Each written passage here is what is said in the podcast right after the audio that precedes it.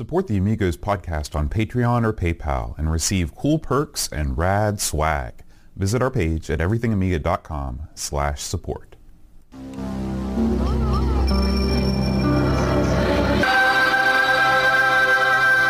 Amiga, the first personal computer that gives you a creative edge.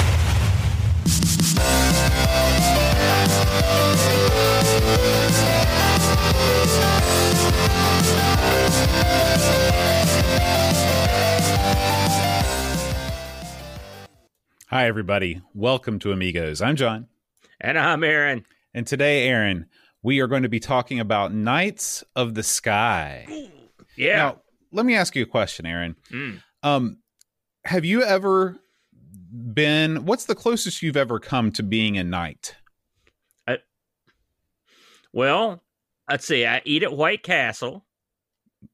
Not not often. I mean, there's not really well, one. I, there's not one near here, but I have yeah. eaten there before. I have ridden a horse once when I was younger. Mm-hmm. Uh, have you ever Have you ever participated at any sort of Renaissance fair? Yes, yes. I've been to a couple Renaissance fairs.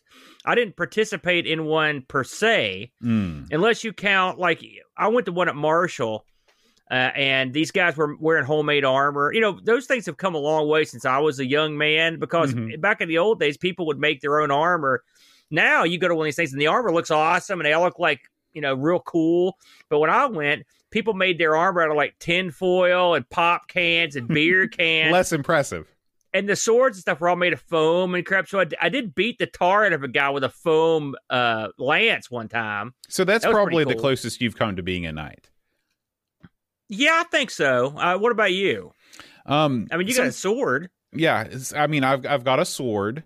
And sometimes when I'm riding a horse, like we went over to Pipestem a couple months ago, and uh, I, I, I when I was on the horse, I pretended like I was jousting. They didn't like right, that. They didn't. Did like you have a, an accoutrement in your hands? To I did. I, to I, I, I sort lance? of. I, I I held an imaginary um, lance. And show uh, us how I, you held it, just for for people watching home. What you do, what I've always heard, is yeah. that you take the lance and you stick it up under your armpit like that. Yeah. And you sort of lean your head down a little bit like this, and you really just lock it in. It's almost like you're cuddling with the lance. Yeah. Well, point. you got to love it a little, and then you just uh-huh. ride forward. Just ride That's forward. A, that, is that your riding style right there? You look That's like a it. gnarled up old wizard as you're coming down the pike there. And I only ride bareback. Really? It's true. It's true. Kind of creepy, Bode. Poor horse. Um, so, you know, the knights of yore are not the knights we're going to be talking about, unfortunately, today. We're going to be talking about Knights of the Sky. I know yeah, that man. you are not a huge fan of flying, but if you were what? going to fly a plane, Aaron, what... What kind of plane would you like to, would you go for the World War One, you know, open cockpit style? You know, ironically, I'm not a fan of like being in a plane, mm-hmm. but I am a fan of uh, the, uh, the World War One uh, flying aces and whatnot. Sure. A big Red Baron fan. I actually, one time I went to the uh, our Air Force Museum up in Columbus, and they had parts of his plane on display, like actual recovered parts, which was awesome. You know, to be that that, that, close. That museum up there in Dayton is something else. Lots of yeah. people don't know it's up there, but it's a world-class museum. Oh, you got it's free. It's yeah. awesome. Holy smokes, it's a must-see. How could they not know? I guess unless you're not from around here. But I mean, it's it's one. It's the best Air Force type museum I've ever seen. And I've been to like Washington D C and seen all those. This was way better than those. Mm-hmm. Uh, but uh, uh, if I was going to pick a, a plane to to fly around in, uh, boy. I don't think I'd pick any World War One plane. I can tell you that. In fact, especially the early ones, yeah, because they were called kites for a reason. They were like canvas held together with like string and glue. Mm-hmm. And screw that. You know, I'd want something a little more. I, I, I think like a, a Concorde or something. I like. I would. I like to take a spin in something like that. Supersonic, you know? Is what you're saying, or maybe that thing that had this the original spatial strap to it. That would have been cool. Yeah, you know, yeah. You know, you the could, Enterprise. Yeah, you could drive. You know, remember that there's those classic pictures of the space shuttle taxiing with the with the little plane and or with the with the plane in front of it. That's a yeah. good pick. That's a good pick, man. Yeah. I like what about it. you? I, you know, I'm going to go the other way. I would like to fly one of those old World War One planes. Uh, yeah. There's just you know, there's something about the simplicity of the machine and the fact that it could still get up in the air. I mean, you look, like you said, you, these things look like they're basically held together with nothing. Yet people went up multiple times and came back down and didn't die in some cases. And that's that's well, pretty incredible. I, I agree. It would be fun to ride in one of those, but the problem is you could die. That's yes. the thing that keeps me out of there. yeah, because, you know, I was... I uh, uh, th- there was a rep for people that entered the First World War. It's like they, they were called the twenty minuters because they wouldn't make it past twenty minutes. Right. No Blackadder line. And that's, I mean, think about that. Uh, it, it ain't worth it, man. And not yeah. just because they get shot down. Right. Those planes are crap. Um, now, Aaron uh, Mitsuyama says that he can imagine you doing a wing walk. Where do you stand on being a wing walker? That stuff went out before I was uh, uh, around. I mean, that stuff, you're talking about stuff from like the forties, the fifties, these idiots out and walking around the wings of planes. Have you been to an air show? I have. I have been to one, one or two. My parents would take me. Mm-hmm. Um, you never saw a wing walker out there, though, on the air show. Well, how would you know? Well, I figured that the, they, they, they do like a low flyover. Maybe they'd wave at they you. They can't get low enough for you can see what's going on. See, going in my mind, that's not how it works at all. In my mind, the wing walker is actually able to get down and basically fly so close to the crowd, he can maybe like pick up a hat from somebody's head in a cheeky way and then fly off. It'd in my cheeky, mind, that's all right. Because what if there's a tall guy next to the guy with the hat? Well, you got to be, be careful when they sever that guy's head. They can pick the guy's head up, too, while he's at it. No, wing walkers are crap. You've seen those old footage, this old uh, stock footage from like the forties and fifties. Oh, yeah. Where these suckers are, they've got a camera up there, dude. If you're at a, an air show, basically what you're going to see is airplanes flying in formation, crap like that. Maybe do a couple loops. They're wing walkers or people that are going outside the plane. You can't tell what's going on. You're, they're eight million feet in the sky, dude. I guess you're right. I never really thought about it that way, but doing the doing the low flyover and grabbing somebody's hat, that's just always stuck with me that that's what wing walkers do. It's no, like, I've no. never seen one do that. Who mm. would fly their plane down? Do you realize how dangerous that is? That would be dangerous. You're flying.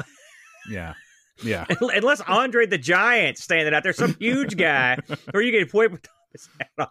You'd be getting the plane down to, and you'd be flying your wing over spectators. You'd be, my God, what if a, what if a kid was on his dead shoulders? He'd be a dead man. Yeah, yeah. Probably a good idea that I don't organize these events. I think no, that's probably... no. And you want to have BoatCon? What's going to happen at that thing? All right, Aaron, let's go over. Let's check out what's been going on over at everything amiga dot com. Holy smokes, Boat. Listen, I don't like to put you over, my friend. No, you and don't. So I won't. I wrote this. No, I'm just kidding. Boat here, you and I, I read this, and I was stunned and amazed, Boat. So you're going to have to tell the whole story of this. I'm not even going to talk. You go. So the slow Norris, uh, Amigos superstar, longtime fan of the show, Uh, sent a, a package with some goodies for you and some goodies for me. Mm. And one of the goodies that he sent to me was a box full of old Atari magazines. And, uh, you know, what I like to do is when, uh, you know, on Sunday afternoons when I'm watching some N F L, I'll flip through one of these, one of these magazines and, and see what catches my eye. And this, uh, this issue of Atari Connection, which is a magazine I never heard of before, uh, you know, I was just reading through it and boom, like a bolt out of the blue, Aaron, I saw an article where this guy from Charleston, Charleston, West Virginia, our own Charleston, not that other useless Charleston in South Carolina, the real Charleston, won the Atari Star Award. In fact, it, um, he is, uh, and it turns out that he was a chemical engineer. And so uh, I was like, well, two things. One, wow, this guy is from, uh, you know, this guy is from where we're from. And two, this guy's a chemical engineer. He might have known my dad, who's also a chemical engineer that worked for Union Carbide. Yeah, so we had tons of them in town back in those days. Yeah, man. And so uh, I uh, I did some digging, and I found out that uh, the Antic Podcast had actually uh, talked to this guy before. So I reached, and his name's Mark Reed. So I reached out to Kay Savitz on Twitter, who's one of the hosts of the Antic Podcast. And I said, hey, can you, you know, put me in touch with this guy? And so he did. And so I sent him some questions to answer. And Mark was very, very generous. He wrote me this long message back, answered all of my questions, gave me some more information about what he did over at Union Carbide. And basically what I did was I took all of this and I've compiled it into an article. So if you're interested in what being a computer user was like in a West Bygod, Virginia, back in the early eighties. I love eighties. Your map, by the way. It's got two points on it. the only, it's the only points that matter. Yeah. Uh, you can check this out. Uh, and also, you know, if you're interested in how this guy, who's basically, you know, a bedroom programmer. We hear about these bedroom programmers from England all the time, from the U K, but we had plenty of them here too. Uh, most of the time they were older just because your average computer user was older, but uh, they wrote programs for this thing, uh, you know, in the Atari world for the A P X, for the Atari Program Exchange, which basically these people would send in their programs and hope that they'd be picked as a winner. Atari got to reap the benefits of having this massive hardware or software catalog that they could sell for essentially pure profit and give away, you know, some some pretty substantial prizes. So anyway, uh, one year, Mark uh, submitted a skiing game called Downhill, and it won third prize. And then the next year, he won the big dog, Aaron. He won the Atari Star Award. He won twenty-five grand. twenty-five grand, not a small amount of money. No, it's in not. The early that's eighties. Big, that's big money. That's yeah. big money for back then. And so he talks about what he did with the money. And then, like I said, I included a slideshow with a bunch of pictures on the bottom. These are great uh, late seventies, early eighties pictures, too. Everybody's wearing brown suits. Everybody's super skinny. Uh, it's just, you know, it, it reminds me of looking at all these. And, of course, they, they flew this guy out to California to uh, to talk, to you know, to meet the top brass and everything like that. So it was a, a great experience for him. Uh, Mark is retired now. He's moved out of the state, just like most people have. Uh, he he left. And uh, yeah. and is now living in uh, in other parts, but he looks back on his time in Charleston with fondness. And um and he was just a really really super nice guy to talk to, and he's still a gamer too. He says he loves Breath of the Wild on the Switch, so pretty cool. That, oh, I, love that. I missed the best part. I missed yeah. the best part. So I asked him if he still, you know, I, I, if he still used his uh, his Atari, and he said, "Well, I used the Atari for a couple more years, and then I moved on to the Amiga one thousand." So his yeah. next computer was an Amiga one thousand. So there's that. the Amiga I, connection. I saw that. Yeah. You know, first of all, we would do want to thank Antic. They're that's a great. They're the, the top shelf Atari people over there. For I, I, but I'm gonna give you credit for playing detective and find this. It was awesome. I love this. Great, great stuff. I love the pictures. I've got a crap load of those A P X discs and tape. I want to flip mm-hmm. through there and see if I've actually got this guy's game. Oh, that would be there. awesome. Because I probably do. I've got a whole bunch that came in that big batch. Well, it's funny because, uh, and I should have I should have pulled it out for the episode, but uh, last year, in twenty nineteen, Amigos Secret Santa, um, I got a bunch of Atari eight-bit stuff from um, Chakotay. Uh, he sent me a bunch of stuff, and one of those things was that A P X uh, catalog that has Getaway on the cover. So I actually have that that issue of the A P X catalog. That's awesome. awesome. Wow, yeah. that's maybe get him to autograph it for you sometime. Oh, that would be great. Just that drive down there. Where'd you, where'd you say was that Huntsville? I can't I can't remember where he's moved to now, but uh, but he's originally from Tennessee, and like I said, he lived in Charleston all the way up until like five or six years ago. So he's just recently moved away. So that's awesome, good stuff, Bo. Well done, sir. Nice work. Thank you, thank you. Why don't we head on over to the uh, YouTube channel, see what's going on there? We had a, uh, uh we had some stuff come down to Pike this week, Boaster, uh, if I may say. Uh, of course, if you missed it last week, uh, it was a happening, Bo, the best of twenty twenty. Yes. I had so much fun on that show. We've talked about it a lot, and I, I loved that. It was so much fun. I loved it when everybody got and jumped in. I loved seeing everybody. It was great. It was fun to laugh at our idiocy. It, great stuff. But all that said, we're looking forward to a fun new year, and uh, what a better way to start the year than with me and the Brent playing the Tatung Einstein computer. I never heard of this computer, Bo, but clearly some people had, because actually it did a lot better than I thought. Well, it's uh, it's funny that you mentioned this, Aaron, because I was surprised to hear you say you hadn't heard of it, because we talked about it all the time on Ira Sinclair, because so many of the games, that. so many of the games that we covered were programmed on the Einstein, because you could actually type on the keyboard. Yeah, well, listen. You, when you say like it came from here, but that doesn't mean anything to me. I mean, I gotta, I gotta actually get into it. Yeah, I understand. So it was, I understand. It was fun to look into it. What a wacky computer, uh, you know, uh, designed, designed in the U K, built in the Far East, and and then turned around and flopped in the U K. So kind of a bummer. It actually looks like a pretty darn good system. It had good capabilities, good hardware, solid. Beat a man to death with it, solid. It just was too expensive, it was too and expensive. It came at the wrong time. But yeah. uh, we had a good time on that show. So if yeah, you I enjoyed that, that one. Check us out. Uh, uh, a while back, me and the Brent also got felt a little froggy boat and got ourselves up a little R. Sinclair action, Action Jackson. This time around, we looked at Hate, mm. Hostile All-Terrain Encounter. Yes. Uh, which is sort of a, uh, it's sort of like if, if you took Zaxxon and slowed it down to a god's pace, you would have Hate. Mm-hmm. It's, it's a meandering uh, thing where you actually take on a couple different vehicles. I actually really like this game. I thought it was kind of fun. I like the slower paced games, as sure. you know. And uh, I, we had a good time with this. What did you think of Hate? Have you tried this one? Uh, I haven't tried it, but man, it does look very impressive. Uh, I, I also, especially with a game like this, I think that the, the Achilles heel of games like Zaxxon are that they're just, they move too quickly for me, and negotiating the vertical space and combined with the speed just makes yeah. it too hard. So if they could slow it down a little bit like they did here for Hate, plus the fact that you're piloting multiple types of craft, I'm going to have to check this one out. I believe, if, I, if I'm not mistaken, I, I, I, this may have had an Amiga port. I can't remember. Oh, because it's been a while since we did that. So we check into that. Here's one, and I haven't got to look at this yet, but I saw it pop. You mentioned this the other day. Uh, talk us through this Crash Magazine issue one, my friend. What do we got here? Yeah, so this comes to us. This is the first contribution we have from Paul, a k a. Hermsky. He is the chairman of the Amigos High Score Challenge that we run here on the Discord. And uh, he actually is one of the few remaining people on this earth to have in his possession an issue of Crash Issue one. So, um, you know, Crash Issue one from nineteen eighty-four, February nineteen eighty-four.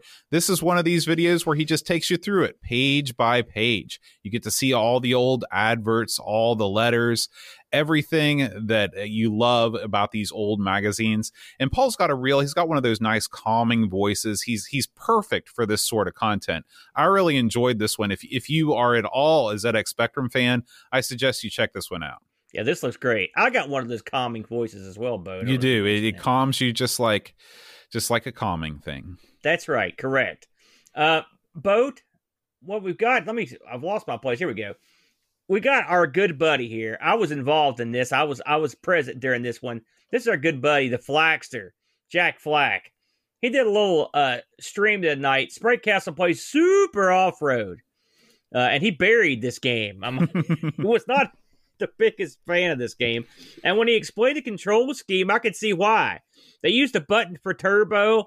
You have to hit up for for to a, to a, you know, speed up the car, and once you get to a certain point, you can just let go of the joystick and the car just go by itself. Mm. Very, very unusual Weird, setup yeah. here. They, they had to do a lot of stuff with the C sixty-four just because of that, the whole one button thing. You know, I I don't I can't remember, how did the Amiga get around that? Do you remember? I don't. We when was when did we even play that? It's been it was. It's been a long time. It's been a long time. I can't remember what I, I you know. I can't remember nothing. Anyway, he also got a little uh, C C or a little Super Nintendo accident too. Good stuff. And I believe that this is also his uh, game of Sprite Castle this week. So uh, should be a good time. Always check out Sprite Castle, the uh, podcast and the show. It, they're always good stuff, Boatster.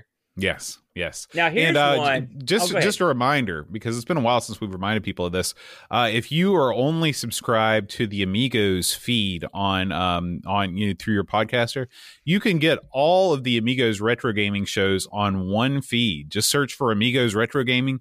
You get this show. You get Sprite Castle. It's the only place where you can get the audio versions of our Sinclair, twelve hundred X L, and the Coco Show. Plus, you yeah. get Pixel Gaiden.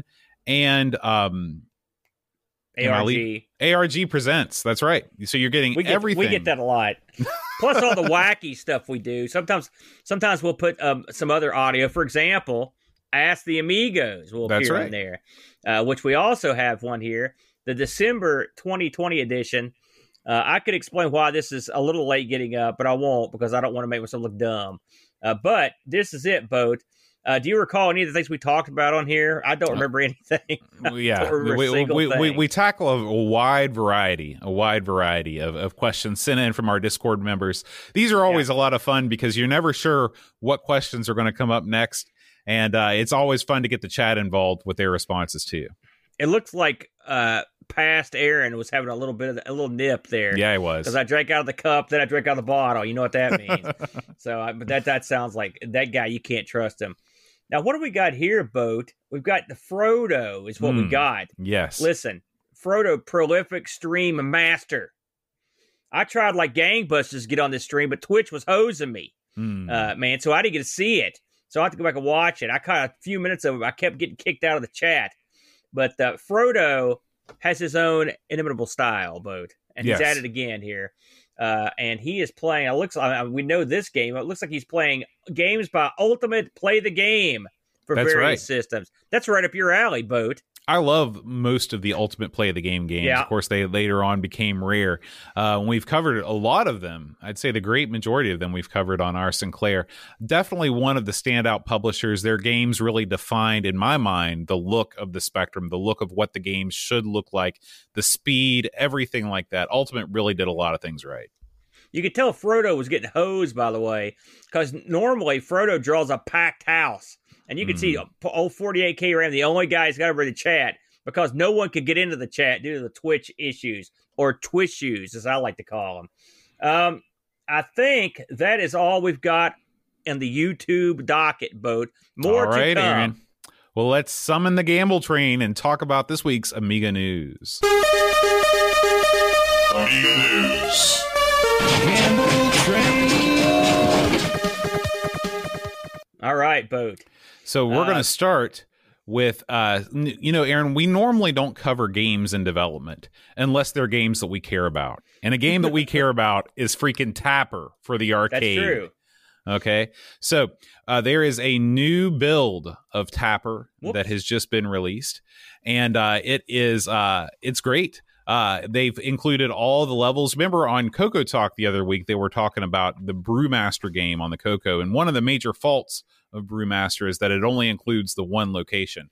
Uh, the Amiga version is going to include not only the inside of the normal bar, but you've got the outdoor arena, you've got the punk bar, and the final level, which I've only gotten to a couple times ever, the alien level, Aaron. So yeah, the space one. Oh, yeah. That's great. Yeah, so this this game is looking super, super sharp. It requires, it says, hopefully requiring only an Amiga O C S with one meg chip RAM, so almost every Amiga can run it.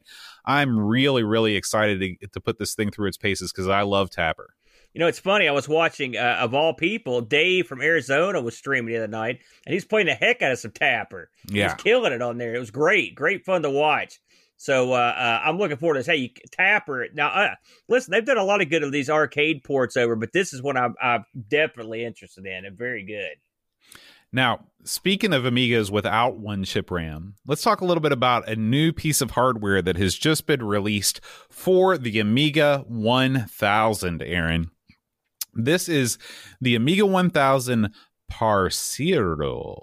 It's Italian, Ooh. Spanish, some. You did a good job on that, Bo. Thank you. Um, this is a slim, trim sidecar expansion for the Amiga one thousand. They get this, Aaron.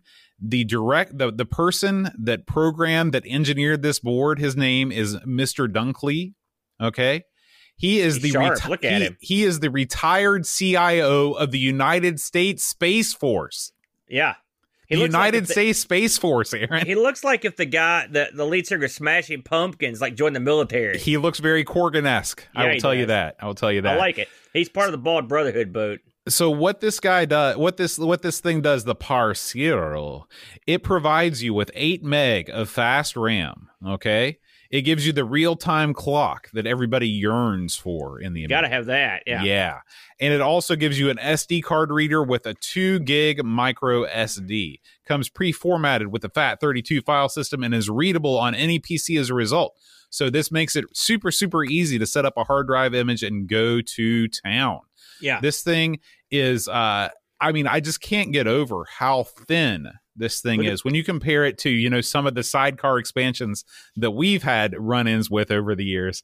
Uh, this thing is almost nothing. Um, Look at the cool I, guy names he's got on here. Yeah, he's got yeah. all kinds of Star Wars crap. I saw the Chipmunks. I saw some Back to the Future. Mm-hmm. He's got so he's got it all on here. Look at that. Yeah, very yeah. fancy. Now he is uh, so currently. Clear. He is currently uh, producing a new run of these. The normal price is uh, two hundred forty-nine dollars. However, if you uh, go over to the Amiga Love link here in the show notes, you can get yes. his email address. Tell him Amiga Love sent you, and you'll get a twenty percent discount on this thing, bringing the price down to one hundred ninety-five dollars, Aaron. So uh-huh. if you are an Amiga one thousand hardware fanatic and you want an easy way to expand your Amiga while not, you know, doing any sort of internal modifications, this looks like the best thing going. Uh, this this sort of blows the A C A five hundred out of the water, um, just because of its size, the fact that it was specifically made for the Amiga one thousand. There's a new kid on the block. The Paracero is his name. What do you think about this thing, Boaster? Is this does this tickle your uh, spend a lot of cash bone? You know, this is one of these things that I'd love to have. I think it would be cool, but I really don't. Uh, you know, I was talking to Mister Love on the Twitter, oh, and yeah. uh, th- this thing is is not going to work miracles in terms of performance on the Amiga one thousand. Um, you know, uh, I asked him about you know W H D compatibility. Um, and, and he said that uh, you, W H D load requires O S two point oh, and this device is really aimed at people for using one point three. Um, yeah. And uh, and he said that uh, you know there's another thing you can use called it's it's a pre-W H D load program called J S T, yeah. um, and so uh, that is sort of the uh, it, it, like I said, it's it's not it's not the same as a vampire. It's not going to bring this thing into the twenty-first century. Um, one hundred ninety-five bucks, even at the discounted rate, that's still a lot of dough. Uh, I I think maybe if I was just a diehard diehard Amiga one thousand guy, I would probably pick it up. But at that price, there's a lot of other cool toys that I'm into. So, you know, we love Amiga Love. He always comes up with these wacky things for the one thousand, and of course, he's got that. It, super rare, incredibly crazy rejuvenated board stuck in his one thousand. So that thing combined with this thing, you've got some kind of ultra mega one thousand. Probably he's probably got the most powerful and most valuable Amiga one thousand that's not equipped with a. That's right. You F P G know, if you, if you if you've got that rejuvenator board, uh, first of all, you've already spent some money. So in for a penny, in for a pound. Well, no one's got um, it. That's the thing. Well, no, I mean, there are people like Amiga Love has got a rejuvenator board. Right. But I mean, I'm saying he's one of the few people on Earth that still has one. There's right. Very right. Few and so many. Like, of course, you know, like adding this thing onto it, basically giving him the ultimate setup. It's a no brainer. It's a no brainer. So um, oh, yeah. I'm looking forward to getting my GoTech back from David in Arizona. Apparently, Aaron, I know this is going to shock you. I fried that GoTech that was in the six hundred. I just burned it up completely. How the hell? I want an explanation, please. Well, you know, when it stopped working, I was like, well, maybe I just need to plug random wires in and hope for the best. Uh. And so I just sort of crossed. I took some of the power leads and plugged them in the L E D slot. And uh, before you knew it, nothing was working anymore. I don't know what happened. And so, uh, so you, David. You will recall, you called me a hack. A hack, you called me.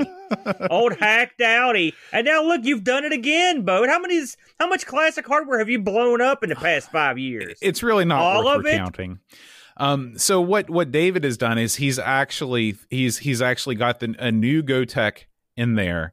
Uh, he's added. He's actually physically glued the L E D into the right pin, so there's no possible way I can screw it up.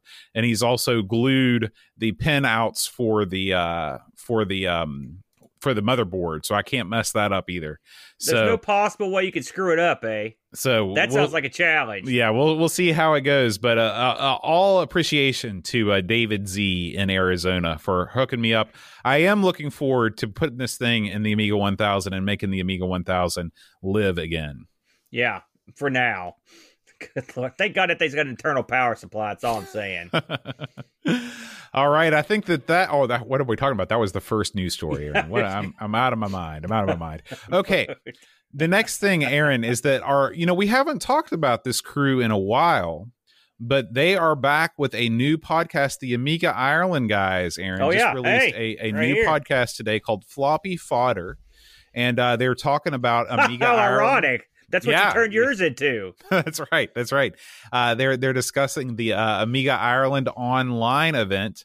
Of course, this year, uh, Amiga Ireland, the event that uh, I was lucky enough to attend the past two years, is going to be yeah. a strictly online affair this year. Uh, talking about the O S four point one F E update. If you're into that, they they they break it down. Plus a lot of smaller stories too. So uh, these guys, this is another show I like to kick on because these guys are laid back dudes. They've they've all got the the R M C type voice, uh, cool and, and it, it's it's yeah. a real real casual podcast. It's a good listen. Check them out. Look at that picture. Yeah, just a leaf floating in a in a, in a lazy pond, Bode. Very it's nice. Like my life. It's like my life. All right, Aaron. That is. uh, we're gonna move on now to a very important, a very merry unbirthday to the Amiga five hundred. Today, the Amiga five hundred was released, Aaron, on this day, on this day in nineteen eighty-seven. That's right, January eighth, nineteen eighty-seven, the Amiga was released, I'm guessing, in the U K. In the yeah. U S, nobody cared. Uh, and what? so the uh, the, this is obviously one of the banner days in U K computer history. The Amiga five hundred changed so many lives. It brought so many people into the world of computing for the first time. Uh, you can't really undersell the importance of this machine for Commodore, for Amiga fans all over the world. Um, and I just wanted to, I saw this pop up on Twitter and I thought it was worth a mention. Very good. Very good. Happy birthday. It's a, a glorious device. Yes. Well, except for all its many, many flaws. And uh, the A V is the biggest flaw. That I yes. hate that. I yeah, hate the it. A V is the, is the dirt worst. Yeah. Um, now, we're going to go back, is. Aaron. We're going back to Amiga Love for a second because he we shared are. something else with us that's very cool. There is a new image that's been discovered of pinball dreams, Aaron, and not just any pinball dreams, the N T S C version of pinball oh, dreams. Yeah. So as anybody that's ever tried to hunt down A D Fs will tell you, it's nigh on impossible to find N T S C versions of games because most games were either released in very limited quantities uh, for N T S C machines or just not released at all. And I'm talking about the games from the glory years of the Amiga, they from you know the, the very late eighties into the early nineties. Uh, you know, and so to find a version of Pinball Dreams uh, where for you, N T S C, where you can see the flippers, right? Because right. I used to play it, and you couldn't see the flippers. That made it a little harder, Bert. Exactly, exactly. So big ups to Amiga Love for finding the uh, the uh, the Pinball Dreams N T S C version. And if you are uh, an Amiga one thousand user, or if you are among the people that know it's true, that you can't just hold down both buttons and everything's perfect. Listen, it's not true. Stop saying it. Then you can find N T S C versions of his games in A D F format all over his games library over at Amiga Love dot com. We love Amiga Love. We love that guy. I know you love his little his little N T S C collection, too. He's great. Very He's good. Great. We thank it. Thank you, sir. Next up, Aaron, getting back, you know, we're we're going back and forth like a ping pong ball. I wanted to bring this up, even though we just talked about the Amiga Ireland uh, twenty twenty-one online event. They are now soliciting entries for their creative competition. Oh yes, you. Yeah. I believe you were. Was it last year you hosted this, or two years ago? Uh, I I don't know that I ever really hosted it. I thought you um, were involved in this part of the festivities at some point. No, no, this was I, when I was drinking. Oh, that would explain a lot, actually. Yeah, yeah. Uh, this is where uh, what what normally happens is Erla makes an attempt to to run everything off an actual Amiga, immediately yep. runs into all kinds of compatibility problems and you all can't see the loose. blue, yeah. for example, is one yeah. of my particular favorite. Yeah. yeah. So that's normally how these things shake out. Uh, hopefully this year things will run a little bit more smoothly, and I'm sure they will since they'll they'll be under more control with this online business. But you can submit uh, entries through the mod category or the A H X. I don't know. I don't know what. Wow, A H X. You said that with a lot of vigor, Bode. Yeah, I don't. I don't that, know that what is, that is. I guess what that, is I guess, A H X? I, I, I'm right guessing here. It's another audio format other than mod. Uh, there's also a pixel art category and a three D ray tracing category, Aaron. So all of the main categories are uh, are represented. There is a form you can fill out. All of these links are in the show notes at the bottom of your uh, in the podcast app that you're listening to or on YouTube. Just click on that, then find the creative competition link. It'll take you right here. Now, I'm going to go on the assumption, you haven't mentioned this too, but I'm going to go on the assumption that you will be attempting to win the prize in the three D ray tracing category, Bo. Listen, man, you haven't known life till you've seen my three D ray traced Michelangelo. Yeah. Uh-huh. It's going to be epic. I'm begging to see that. I really am. My God. All right, Aaron. We'll our last one more, story. Boat. Our last um, story this week. This one. Why don't you? Why don't you take us through uh, what makes this particular story special? Well, you know, we've pitched these guys forever. In fact, I've been in contact with. I asked them about getting an interview, but unfortunately, none of them are English speakers, and so it would be difficult. Uh, but I may still try to rig something up or try to find someone that can uh, help me out.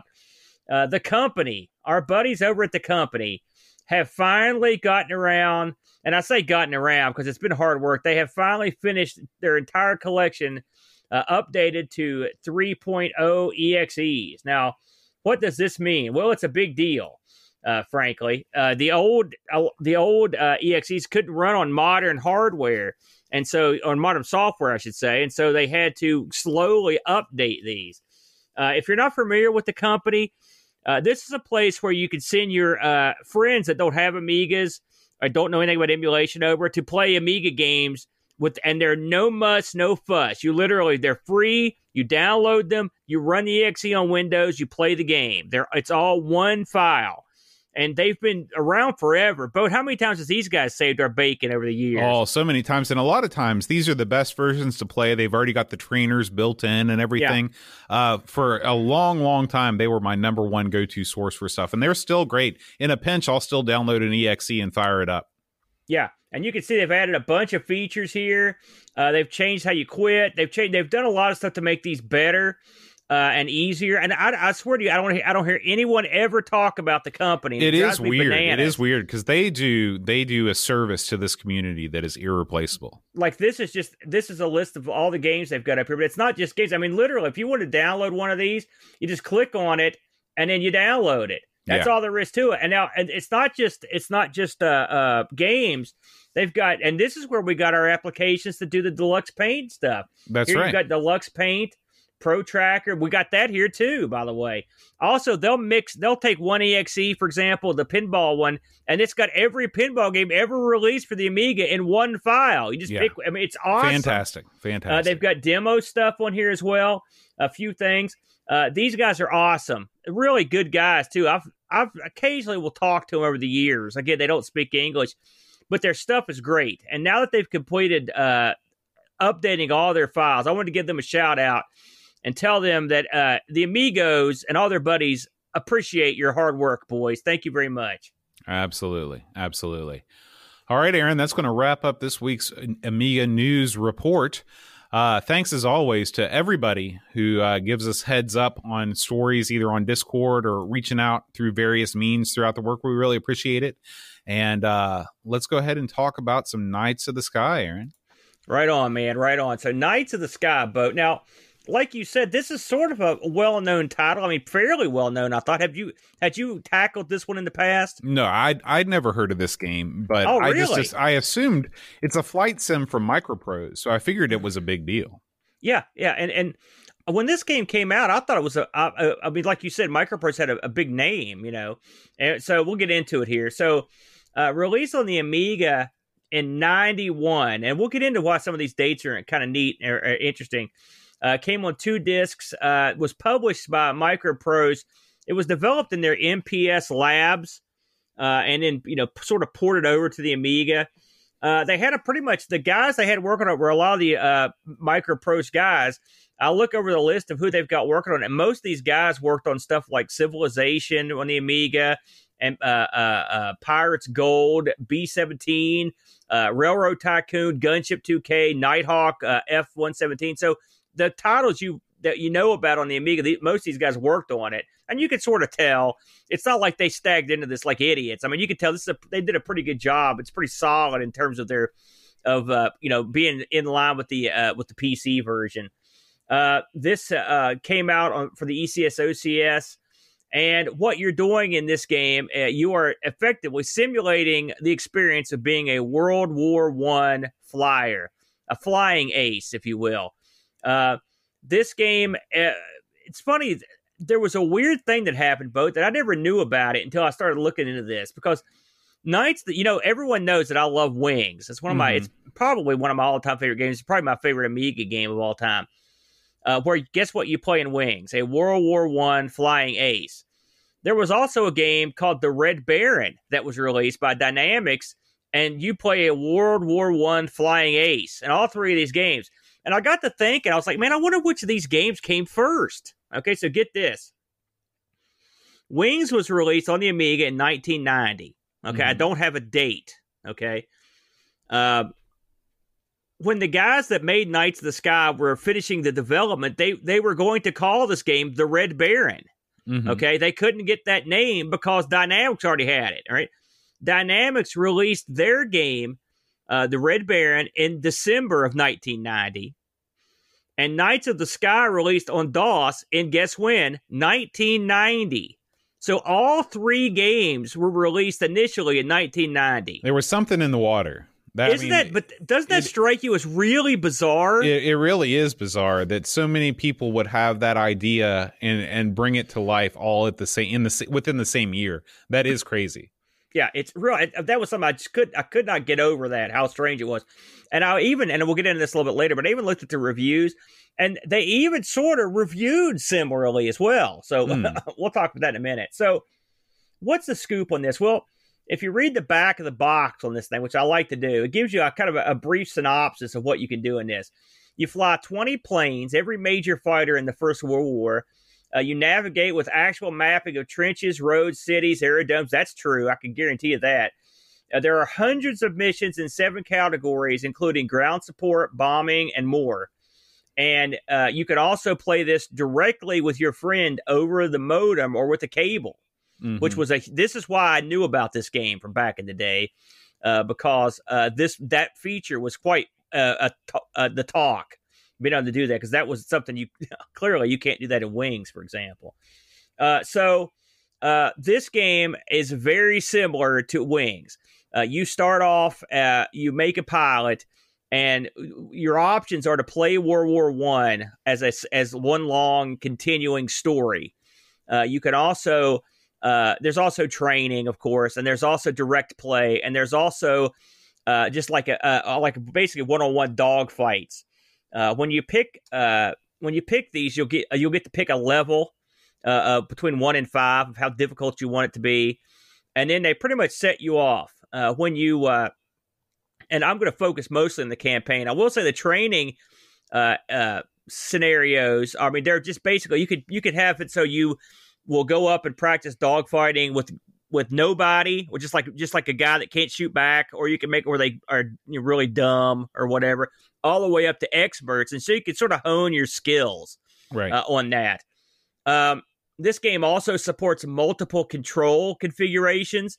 Uh, it's funny uh, when I was flipping through the different controls on the keyboard, uh, you it lets you adjust. Uh, have you could have an analog stick, you can adjust the sensitivity, uh, you can also use the mouse. And also, you could hit a button and, the, and it, it would say Gravis. So I don't. I was wondering if this was something that was held over from the P C, or if there was uh, specifically uh, a Gravis analog stick. I was, never saw that. I never. Yeah, saw if you that. hit the if you hit the G button, it said Gravis. Weird. Yeah, that is. I a, did that is that. a crazy thing to see on an Amiga game. Yeah, well, I, that's why. So I wondered if they just if that was part of the when they ported it along. Right, right. Very strange. It's funny. I I played this game. Uh, with a stick that had an analog stick on it. And actually, I mean, I don't, it, I don't, I didn't set it for analog and it's used normal, but it actually worked real well. Uh, so this is one game that benefits from a uh, more modern control. Um, so when you start into, into campaign mode, uh, basically you're, you pick, uh, you pick a, a place to start and then you, and then you are in the war. Uh, you can name your character. There was a bunch of pre-made pilots on the version I played. I just made my own guy, started fresh. And then, Uh, you will get missions that will be decoded on the screen. When they say decoding, but just telling, it's just part of the ambiance, and they tell you what the mission is. And then they'll give you a map with, with directions. It's like, okay, you're here. Step one, go here. Step two, go here. And here's what you're supposed to do. All right. And then pretty much they turn you loose. And I mean, this game, and that's where this game cha- is a lot different from Wings, which we'll discuss the differences here in a minute. And I will say up front, I've not played Red Baron, so I, I can't get into the differences in those because I've never played that one. So uh, when, once you get into your plane, you are, are then set up to take off. Now, Bo, before I keep rambling on, what were your initial thoughts about the opening of this game, the the music, the way it's structured, the menus? What did you think about all that stuff? Um, well... A lot of it has to do with the way that you approach these types of games. Like whenever I know that we're playing a game like this, and I've learned this after doing this show for as long as we have, is the first thing that I do is I take a whole afternoon and I sit down before I even load the game for the first time and I read the manual. And the manual for this game is one of the best manuals that I've ever seen in my life. because there's no freaking novella. There's no stupid backstory that nobody cares about anyway to draw you into a game that you just want to get into. It's like, hey, this is a World War One game. Okay. Uh, you, we know you don't know what to do. So we're going to, we're going to tell you exactly what to do so you can feel like you've accomplished something in this game the first time you play it. And what they do is they say, okay, we're going to tell you exactly what to, what scenario to pick. So it's like pick the, uh, pick like the, the practice scenario or whatever it's called. And then it says, okay, and then choose like difficult or choose enemy level three, which means there are enemies, but they're not going to shoot at you, or like their bullets don't do anything to you basically. Right. Okay. And then, then here's how you take off. So take off and then start flying and fly to this city and then fly up to this other city, follow the coastline back and land. And it takes you through exactly what you need to do. And then you do it and you feel great, because you've done something that uh, that a lot of you, a lot of times you can't do in a flight simulator, which is actually accomplish something that you want to set out to do. And I'll tell you, the biggest thing that I love about this game is they've included an automatic land feature. Yeah, that makes all the difference in the world, because everybody knows the hardest thing about flight sims is landing. And there's nothing wrong with when somebody's new to a game to give them a little help, just like in Elite, and let you land on purpose so you can master all the other aspects of the game. You can have fun in dogfights. You can have fun shooting down balloons, doing whatever you want to do. And then you can go back and you can land and just not have to worry about messing everything up just because you haven't mastered that one aspect of the game. Did, so, did, you, did you ever try landing manually? Heck no. Heck Let me tell you no. something. It's, it's, it's, it really, I will say that I agree with you, everything you said, but uh, I, I landing on your own is not tough, frankly, okay, uh, unless okay. you're really screwed. And then, uh, and also I will say, I never had the auto lander screw me, but it is, it is scary the way this thing lands your plane. I, I would watch it and I'd be like, it, well, oh it's sort of jerk. Well, it, I mean, of course there are lots of weird things that happen. It takes a lot of weird angles, but then when you actually get down on the ground, you just sort of slam on the brakes and that's the end. It is so, very strange. Yeah. But I, and another thing that I also enjoy is that, you know, when you've played one of these combat missions and your nerves are kind of rattled and you approach the landing area to just hit the L button and let the computer take over and you watch it doing its maneuvers and you know it's not going to mess up, it gives you some down, gives you some time to relax, some time to recharge. And, you know, I'll tell you, well, we'll talk about, you know, anyway, those were my initial thoughts on the game. I, I everything you said, I agree. I, I I looked at this manual long ago, but it's been a while. I, I looked at the Cliff Notes version to uh, to get up to speed. But I mean, really, it's here. Let's we're going to talk about the actual game itself here.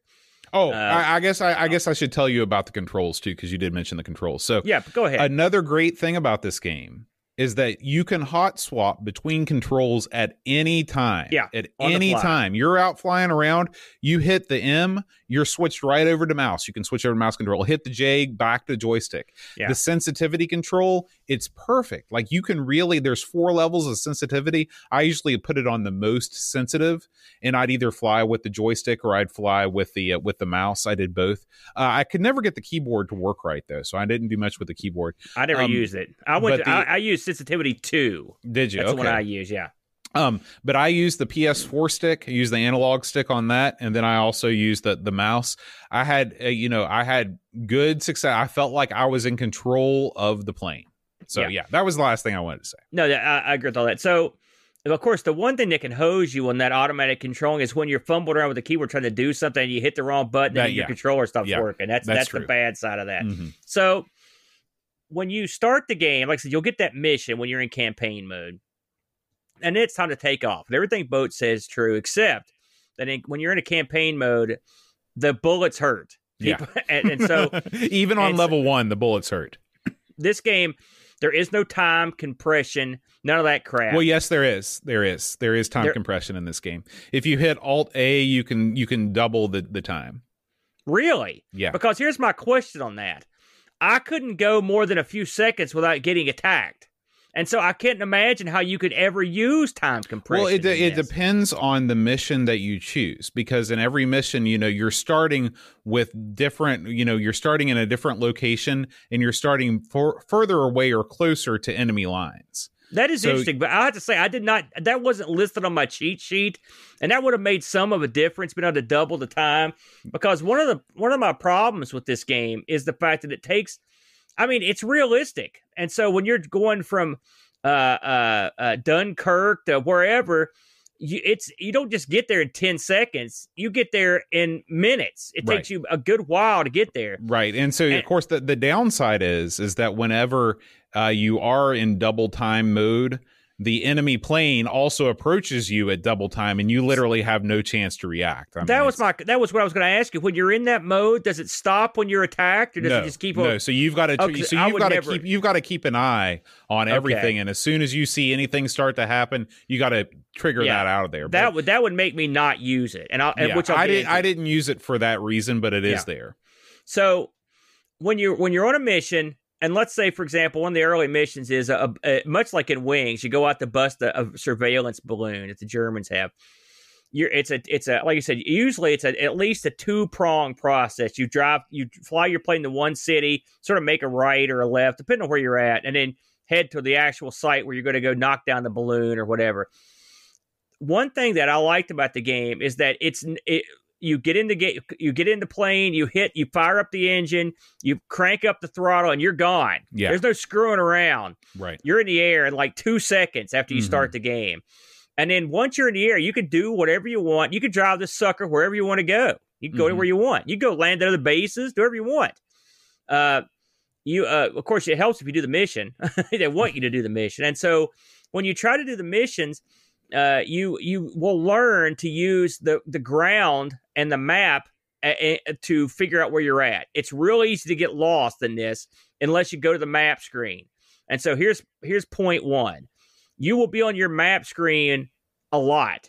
I mean, a lot, uh, because it's so easy to get mixed up. And I wish, and I, I know this was way early for this, but it would have been very convenient to have had the map screen sort of be on the main screen. See, I disagree. Was, I disagree. I don't think that you could put the map screen on the main screen with the kind of fidelity that you need to make it useful at all. Well, I mean, you're probably right. I'm, this is in, on my mega computer that I'm building that can do anything it, mm-hmm. because it was it took me out of it to have to flip back and forth well, so much. I, you know, I it, that happened to me at first too, but then I just learned to use the compass. And I would be like, okay, my destination is is is east. So as long as I keep flying east in general, I don't have to look at the map quite as often. But yeah, you can plan to spend a significant amount of time. Now, luckily, one of the things that I love about this game is the game does pause when you go to the map screen. Because if yeah. it didn't pause... And you, you know, because sometimes I'd study it for a little bit and I'd be like, okay, what, what exactly am, do, is my, is the plan here? And if a plane were to sneak up behind you and shoot you down, that would really be a bummer. So the game does pause when you go to the map screen. This game reminds me uh, in its own way of the old school dungeon crawlers. Uh, it doesn't hold your hand for map time. You've got to figure out where you're at and where you're going. That's, that's just the way it is. And, and this is a wide landscape full of stuff. So you've just got to figure it out. But I did get annoyed by going back and forth the map. One of the problems I had also, Bo, you mentioned that when we should mention that the console you're playing, it'll vary between the different planes, but you generally have the same instruments. Mm-hmm. You have an R P M gauge, a miles per hour gauge, an altitude gauge, uh, a battery gauge, an oil gauge, a thing that tells you uh, if you're, you know, if you're going up or down. You've got a, a, a thing that tells you how many bullets you've got, and you've got a compass. And what can happen is while you're flying is that you that stuff could get shot. And inevitably, Bo, my compass would get shot right out of the gate. Mm. And so that would also make me have to go back and forth to that map screen yeah. more. Yeah, that would, that would really screw you for sure. Um, so let's so let's pretend here we are. We're in the air. We're going towards our first. Oh, let's pretend it's the very first mission because this I couldn't believe this. So I'm on my first mission. I've got it set as low as it'll go. I get about a third of the way to my first destination, and here come the enemy. Okay, now. I'm going to use Wings here. In Wings, you'll you know you're going out and you're going on a patrol, for example, and you know you're going to confront some enemies in a dogfight. In this, uh, you it depend, you you might as well know you're going to confront some an unknown number, and you might as well just wait for the uh, tons of them.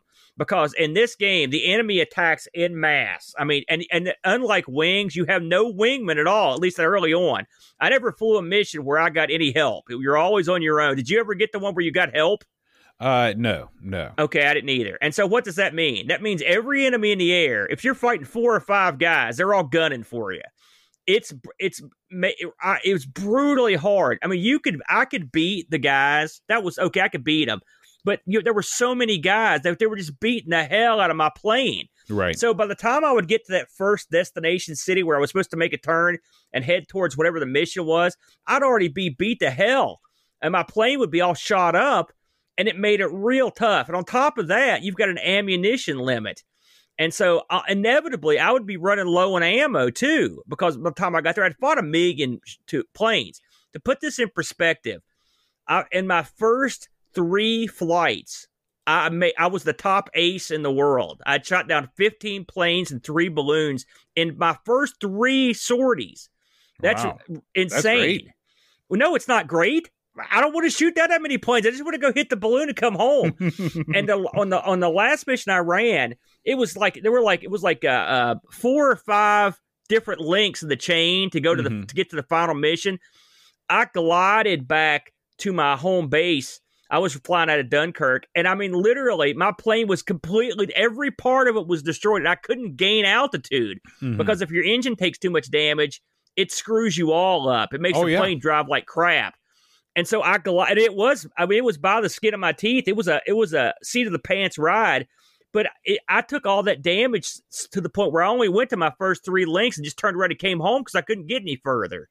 You see my point here. What did you think of the difficulty of this?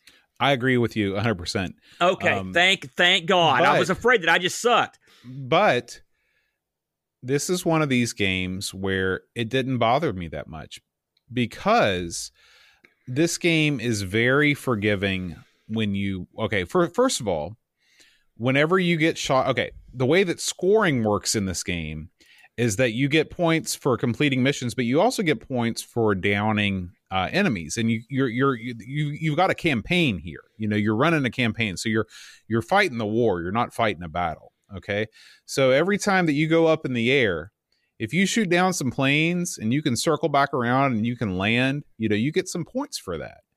And if you uh, and if you get shot down, you shoot down some planes and then you get shot down. You're not. Uh, At least for me, and I don't. I don't really. This is one aspect of the game that I don't understand, is that you don't die. Um, you get sent back. Like people, the Germans, they know they they recognize you as being this awesome pilot. And I, this is literally text from the screen. You you have a champagne toast with the Germans, and they send you home to come again. It's like you're one of them, so they're not gonna they're not gonna capture you. And so that because it wasn't because dying wasn't that frustrating, and because you could sort of pseudo win a mission without accomplishing your mission. Plus, I didn't. Um, there's there's a great variety of missions too. So it's like, even though I wasn't really being successful at a lot of missions, I could always be like, okay, well, I'm going to just cycle through these missions. Because when you, when you get to that screen where you choose your mission, you can always decline the mission that's given to you, and they'll give you another one. Like, like you said, there's hundreds of these missions, and there's yeah. all kinds of different things you can do. There are bombing missions. There are escort missions. Strafing. When you do your When you do your bombing mission, you push number two. I think it's number two or number three on the keyboard, and you switch to bombing mode, and it's a yeah. top-down view yeah. of your plane. It's like a totally different game. I should also mention that it's very impressive, all the different views. Of course, this is a flight simulator, but this has you would I wouldn't expect this kind this this kind of detail in a World War One combat simulator. This is something I'd find more, you know, like a, a traditional flight simulator. But you've got all kinds of different views. Like you can have uh, a little bit behind you, a lot behind you, from the side. I mean, basically all of the same views that you get in the new Microsoft Flight Simulator, you can have in this game. Yeah, and and, and so, you need to use them in this too. I mean, right. you really need to, because unlike uh, this is something else that's different from Wings. In Wings, your pilots will your he, he will look. This is a very clever bit in Wings. He'll look to mm-hmm. where the the enemy pilots are. Yeah. In this, you don't see your pilot's head. So you really have no way of knowing where they're at, with the exception of uh, when the bullets come whizzing in, unless you use those external cameras. I, I use those more in this game than I've used in any of these games. Yeah, I and mean, you, you uh, can Wings also has that. And I never used them in that. You know, you can also look to your left and look to your right, and that's yeah. also cool because you see the cockpit from a different angle. And just sort, yeah. sort of a neat effect. Um, but yeah, that is one of the genius things in Wings. I mean, that yeah. might be one of the best things in the whole game because it doesn't take you out of the experience. It's realistic, but it mm-hmm. also helps you. So yeah, because if you were a real pilot, you'd be able to, you'd have a better idea of where the plane was. Yeah. You know, it's funny. This game, it this is a this is a tough game for me to call, Bode. There were parts of this game I really enjoyed, and there were parts of it I did not like. Something another thing I I just can't stand. I remember playing this game on the P C as a kid, and this turned me off instantly. I didn't even give, hardly give it a shot. Was the view? Uh, your cockpit view stinks. Your cockpit stretches all the way to the middle of the screen. And so the entire lower part of the screen's eaten up with your cockpit and you can't see anything. Yeah, but that, I mean, that's that's a flight simulator. Like well, every flight at, simulator is like it's, that. I went back and played Wings, okay? Wings is not a flight simulator. Well, it, it, it's it's very similar to this in a lot of ways. Well, it's it's a first-person dogfighting game, but it's not a flight simulator like this game is. Well, no, this it's very similar, and I'll get into the similarities in a minute. But and the the the, the actual graphic, the the Apple the graphical presentation of flying, it's virtually identical in a lot of ways. But they did a much better job of displaying the cockpit area because you got more, you could see more uh, than just a big block in front of you. That block is a turn off to me because you can't see anything hardly, but you can't see anything. Well, that, below yeah, the but I mean, like that that complaint you could make about the new Microsoft Flight Simulator that just came out. It's the exact same thing. Like your view is always your view is always halfway obstructed by the instruments in well, any flight simulator. I, I, I'm just saying I, I, of the two, and I looked at Red Baron some footage, and Red Baron's not as bad as this here. This is the when it comes to the actual visual presentation of what you're seeing. This one, it, that one is blocked off more than the other, so that was a turn off to me too. The flip side of this is, and you sort of hit it on the head there in a, in a little bit, uh, when, when I play Wings, uh, w- Wings is sort of like th- if you boil this game down to strictly the action, that's Wings. Okay, now, I like that, but if you're not going to get in a Wings plane and just fly to another base, that's, or you can't do any of that, or pick another base. The level of The level of detail in this, in terms of the, the variety of planes you get to pick from, the uh, the ability to go all over to see the entire theater, uh, where Wings is sort of like a, a, you're playing someone's a narrative of someone's uh, life in the trenches. It's more of a one man story type thing. This one is just like the story of these battles. It's not as personal. I mean, don't get me wrong. This thing has stuff in it. In between missions, occasionally your guy will go to a party, for example, and they'll and they'll show what you heard, rumors and stuff, or you'll be uh, you'll hear news. You'll get a newspaper report, and it'll say like, "Hey, look, the new planes are coming out," or you'll get a report that one of the uh, enemy's aces is over a certain area. You know, so there's there are little tidbits in this that make it that give it a little bit of flavor. That Wings had a bunch of flavor, mm-hmm. but this game, in terms of the depth of it. Uh, it it blows away Wings. I mean, because there's so much depth to it. Uh, the uh, the fact that missions are multi-tiered. I mean, these missions are like uh, they're real advanced missions, like you said, and it may, it gives the game a lot more playability. Um, the uh, as you get further into the game and get more uh, kills, you're more successful. Different options will open up. One of the options will be you can actually call out a, a, a, a enemy ace, and you can meet him in the sky to settle mm-hmm. your differences, like men, you know, mm-hmm. men of old. I tried this once I became an ace, and then got crushed. You know, and one of the options on the main menu is where you can just basically fight an ace.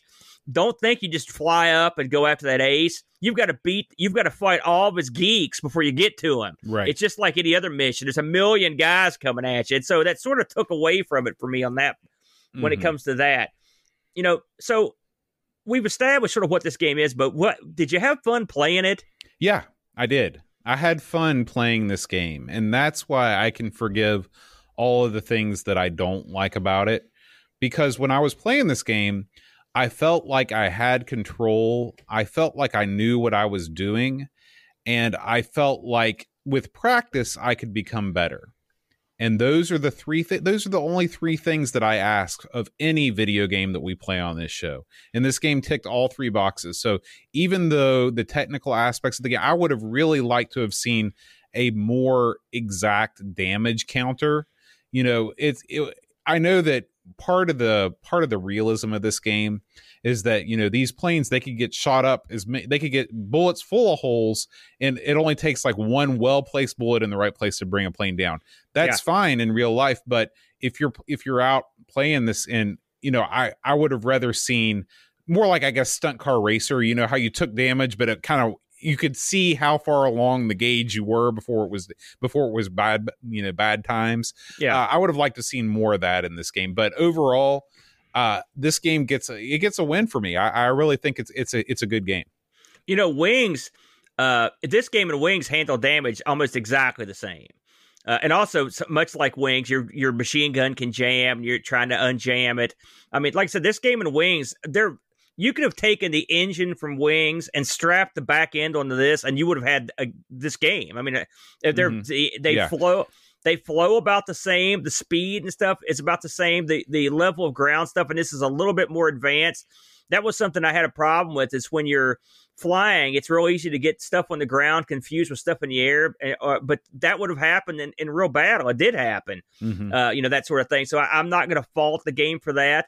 I like the variety of missions. I don't like the graphical presentation as much, but I still think it's it's not something that's a deal breaker. Right. On this. The one thing that bothered me about this, and, you know, I, I'm not going to lie to you, I jumped into this like a maniac and played the crap out of it, and my skills from Wings translated over nicely. So I was chopping suckers. Like I said, I made the ace list quick. Mm-hmm. But ha- making the ace list that quick means there's just too many enemies. There were mm-hmm. two, and they, they mentioned in the mission briefings that if you stay, that to stay on this path for the least amount of resistance. Uh, but, and I tried to stay on those things pinpoint, because I was just inundated with enemies nonstop. Uh, I fought so many guys, and it, it, that I didn't like. Mm-hmm. Uh, that's the one thing that bothered me about this game the most. I liked everything else. I liked the variety of missions.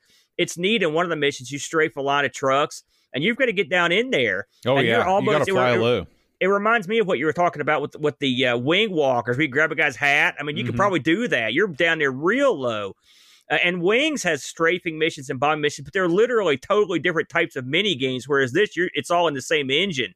And so it, I like that aspect of it, too.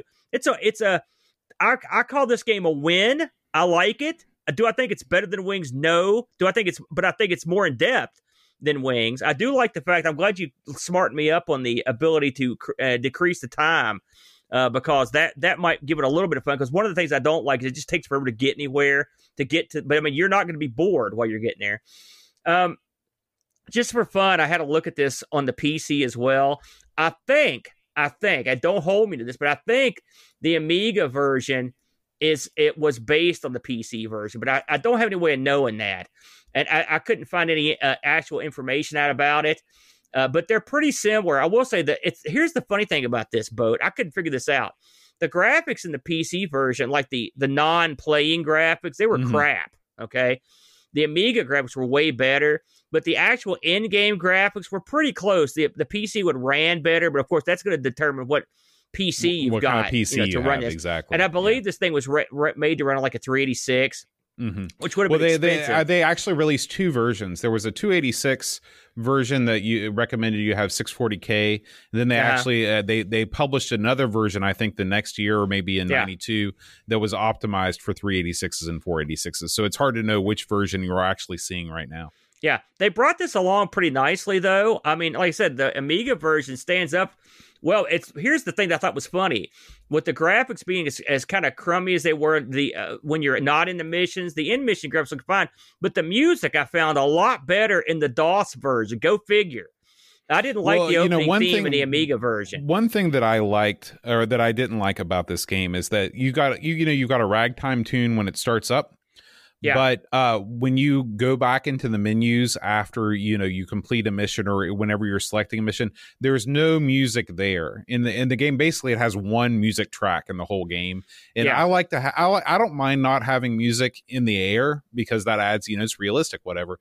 But when you go back into the menus, it would be nice to have a couple music tracks playing there. Yeah. And I will say that's another spot that Wings has way better music than this. Uh, they both, I will say the intro to this was kind of cute with the black and white silent film. Yeah, yeah, very cute. That, and the P C didn't get that either, mm-hmm. which is I thought was, again, I thought was strange. But uh, I think either way, you're probably going to be okay on this. I mean, the Amiga version, especially if you've got a like a twelve hundred or up, you probably could really play this well. But I don't, I didn't, I don't think there's any problem playing this on just an average, uh, a, a average Amiga. I don't think you're going to have any trouble with it. Um, did we get any action on the Discord vote for reviews on this? Uh, let's see. Let me check real quick. I don't think that we did this week. Yeah, we did not get any Discord reviews this week. Maybe next I'm not, week. I'm not surprised, and I'll tell you why. Me and Bo were talking about this before the show. I wish I had recorded me playing this because that would have been the longest playthrough on YouTube. There are There's nothing... There's a forty-six minute playthrough, but he didn't get very far. Mm-hmm. I mean, there's nothing. I, so I don't know if this game just didn't get a lot of love. Or I don't know what it is, but I may have to go in there and actually knock something out, vote for posterity, uh, because this game deserves a little more dap than it gets. I mean, it's I think it's a I think it's a quality title, and and you'd think with Microprose being behind it, it'd be a lot more, uh, you know, a lot more action. Uh, I did look this up. I should mention this was released on the Atari S T as well. Uh, also, of course, the DOS. Uh, this had a Linux port, uh, the Mac, the P C ninety-eight, and then eventually they released this for Windows. That maybe maybe that's the version you were talking about with the upgrade. I don't know. Mm. Um, the people in Lemon give this a good score, eight point three one, a quality score. Um, Amiga, I actually gave it an eighty-three. Uh, Amiga Computing gave it a ninety-two. Amiga Force, I feel like we should be on that team. ninety-three. Amiga Format gave it an eighty-eight, uh, which is pretty good. Of course, Amiga Joker gave it a sixty-nine, and Amiga Power gave this bad boy an eighty-seven percent. So scored, pretty good. Scored pretty high, yeah. Yeah, these are all uh, these are all high uh, high eighties, low nineties. Uh, I found this, believe it or not, but I found this in America. I almost pulled the trigger on this, I'll be honest with you. There's a copy available right now as we record this, boxed, in pretty good shape, uh, with all the contents shipped, fifteen bucks. Uh, and I, I found this in Europe all day for twenty bucks or less. So this is a cheap game. Yeah, again, a Microprose game, and you would just think sort of uh, just sort of weird all the way around. Yeah, this does have a pretty elaborate uh, copy protection scheme at the beginning. It's been ripped out, mm-hmm. uh, but it was a thing where you looked up all the insignias of all these different, uh, I guess, these different uh, squadrons. squadrons. Yeah, they were pretty cool. I looked yeah, through. I like those. Up. Kind of neat, but there you have it, Boat. I think this is a fun game, and if you're like me and you're a big fan of Wings, uh, like I, if you're like flight simulators that were that don't require you to hit a thousand buttons and look at a million dials, and you just want to go out there and explore and fight, this is the game for you, man. Yeah, yeah.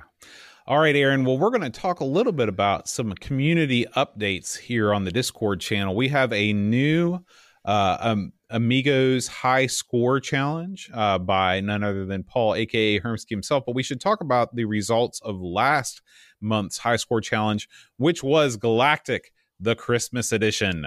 Uh, we want to congratulate Z nine K nine for walking away with a win on that. A big one million six hundred sixty-eight thousand points. Congratulations to Z nine K nine for well done. Taking that trophy.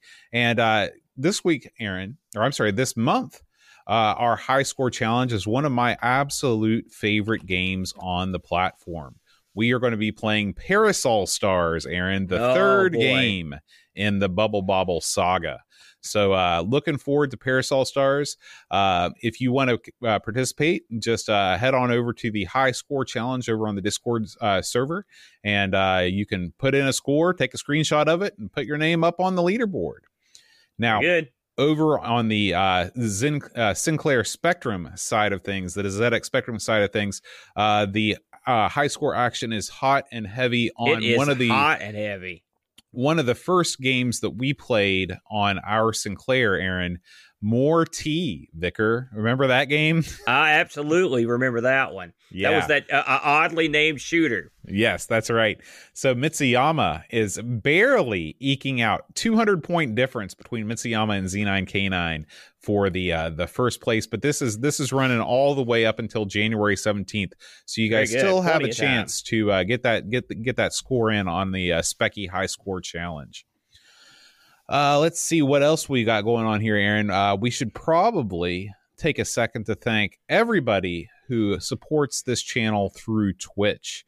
Uh, you know, we we get we have uh, uh, just, you know, an unbelievable to me amount of Twitch subscribers, and we really appreciate you guys uh, either using your Amazon Prime Twitch subscription or uh, just subscribing to us the old-fashioned way on Twitch. We want to thank a Wide World of Retro, Zuperdan, Piplo, Hermsky, Gary Heather, Wing Chun Wolf, Captain Chaos D K, Retro Jerry, The Slow Norris, Blue Train, Christian Russell, Negsol, Great Owl G, Rule of Thirds, Macintosh Librarian, Mitsuyama, Jigglebox, Frodo N L, Uber Scuba Diver, John Marshall, Pints and Amiga, Eeyore four oh seven seven, Buck Owens, and L. Curtis B. Man. Thank you guys so much for supporting us on Twitch. We it's also want to thank... Cast. We also want to thank uh, A G S C member and all-around awesome guy, Paul Bossman Harrington, for suggesting Knights of the Sky to the Game Selection Committee to vote on in I've been this waiting category. For this one. I've been waiting yeah. to try this one, so that was a good choice. Yeah. Now, Aaron, we have uh, a couple new supporters this week. We've got Super Famiking has joined us as an Amigos supporter. Hey, we- I hope he listens to A R G this weekend. We're doing S N E S, so That's get right. in there. That's I'm doing right. a we- European exclusive boat, by the way, just for our fans. Yes, yes, very good. I'm looking forward to that one. Super Famiking, welcome to the fold. And we have a new Amigos Game Selection Committee member, Bernard Quinn. Has transformed himself from an Amigos supporter to an Amigos Game Selection Committee member. So he's the mighty thank, Quinn now. That's right. We uh, we thank you dearly. Come on without Bernard Quinn. Mm. So, uh, welcome, one and all. And of course, if you want to support Amigos, feel free to head on over to patreon.com slash Amigos podcast. Mm. Now, Aaron, last week, we had one of the most epic Patreon songs of all time. Outstanding. A, yeah. a uh, the Hip to Be Square by Huey Lewis and the News. I know you hate Huey Lewis and the News, Aaron. But, I don't hate uh, them. I don't hate you, them. You told me you hated them. You said they were the most god-awful them. band you'd ever no, heard in your life. No, no, I never said that. I don't hate them. I, I, I like some of their stuff. Um. Well, I'll tell you who else likes some of their stuff. Almost everybody, because we got more entries. You know, there was a theory that somebody posited one time that people only write in when it's obscure songs that they know they don't guess the easy one. That's completely false, because we got a billion, a billion entries, and this is definitely not an obscure song. L. Curtis Boyle got it correct. Rob O'Hara, The Slow Norris, Gary Heather, Hermsky, Jigglebox, Frodo N L, Terry Howard, Chris Folds, Mitsuyama, Andy Craig, Joseph Harrison, and Zorglub. Congratulations, yes. one and all. You got it correct. Now, Aaron, we have a new Patreon song today. If you know yeah. this song, send me an email at john at amigospodcast.com, and I will announce you as a winner on next week's episode. Hit it, Aaron.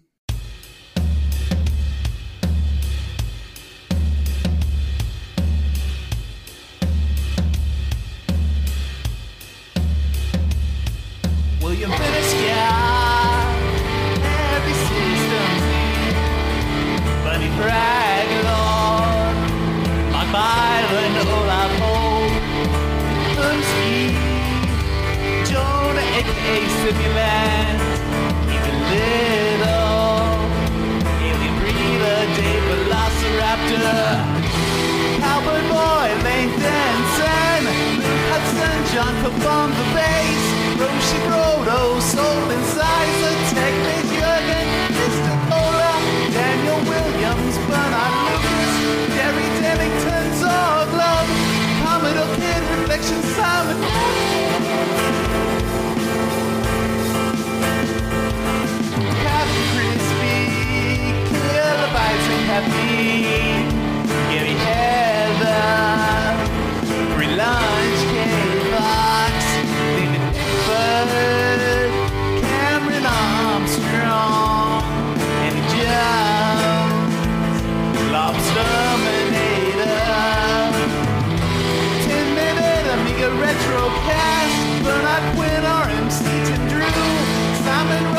Joseph Harrison, Pauletta Rommel, Harold, Matthew Larimore, Andy Craig, Sean Sobachman, Rodenberg, and Marshall Benson. Figure on Alan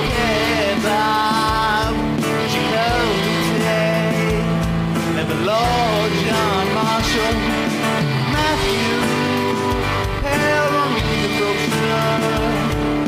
Dead boy, Mickey C. Slow Norris, step on Solberg, Mortensen, Edmund Helen, of seventy-five, Christopher Hansen, Rami Abbott, his folks were George Rule, Graham Becky, and a battered beat, O'Brien's retro and vintage, Gary Hufflepuff, Heritage.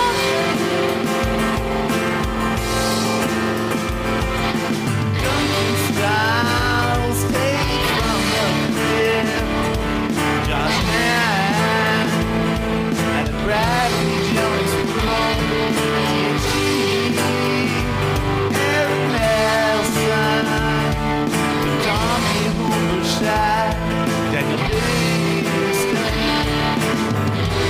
Will Berry, Derek Cole, Jason Wong.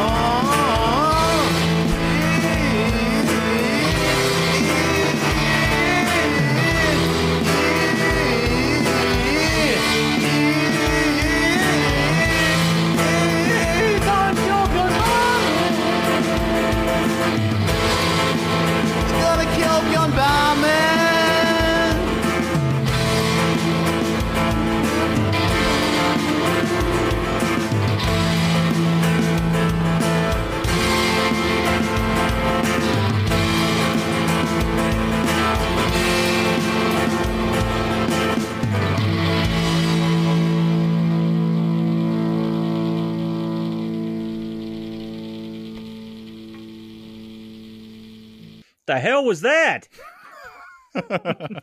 You know, gonna kill Bjorn Barman is my new campaign slogan. Yeah, I like it. I like that. That, that was good. That was I like that. It started off strong, and I, I regret the ending of that. I don't know what happened there, but uh, you, ran, you ran out of names, right? Ran out of names. Ran out of names. So if you know that one, John at amigos podcast dot com. Now, Aaron, next week it is new Amigo or Amiga Games Week. So uh-huh. every once in a while, we take a look at a oh, new, new, brand new, I got yeah, you. brand okay. new, brand new title. Uh, and so we are going to be talking about my vegetables. I'm going to chop down my vegetables. You know that song? This is that puzzle game, right? The That's right. game. I think I saw uh, Amiga Bill, the king of Amiga, play this one time. It looked pretty good, Boat. And it's not just vegetables. It's Vegetables Deluxe. This is the new version that has just been released with lots of uh, cool upgrades and improvements. So Beautiful. It'll be interesting to check this out. Yeah, because I hate puzzle games, so I'm looking forward to killing this. I mean, awesome. Loving it. All right. So that's going to do it for this week. Thanks, as always, for listening. We will see you next time. Until then, oh, wait, ha-ha. We're not leaving yet.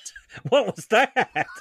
I was getting ready to say my word. What happened? That's right. Don't say your word yet, because we have to thank all the fine folks that have joined us in the chat room. Yeah. We couldn't do this show without the moral support of all the fine folks that join us live on Twitch every Friday night at five o'clock Eastern. Before they showed up, we just sat here looking dumb. That's like, where's right. all of our buddies? We couldn't do it. So uh, we want to thank, of course, our two moderators, which are just they're the best guys in the world, Duncan Stiles and Pixels at Dawn Gaming. Thank you guys so much for everything that you do, especially your all your behind-the-scenes work. And in the chat room this evening, we have Amiga Cammy. Amiga Live is here. Uh, Atten Barkbit. Uh, Bike Me's here. Uh, Brock one oh one. Buck Owens joins us. Christian Russell. Cobryan, Commander Root. Cowbird Boy. Cyberjohn thirty-six, Dancing Wolf, Edvin, live from the Man Cave, Helen, Frodo N L, Hermsky, I am Paul H. Bossman joins us, a rare appearance from Bossman. John Marshall, L. Curtis B., Lemon Juices twelve, Litwarski, Mitso Yama, uh, M. Kelly, Olav Hope, Only Amiga, Picard twenty ten, R. Typer, Rubber Slayer, Squeaky thirty-five, Super Tech Boy, Tom Toms, Tagosa, V N K, Vigoro Pros, Z nine K nine, and Zorglub forty-five. Beautiful. Thank you guys so much for joining us this evening for a yeah, fun, we appre- fun time. We appreciate it, fellas. And I should mention, I think I will be doing a little live stream action later if you're feeling froggy around nine, nine thirty p.m. E S T, but oh, awesome. I will be there. Mm. All right, guys. We will see you next week for some vegetables action. Until then, adios. Adios.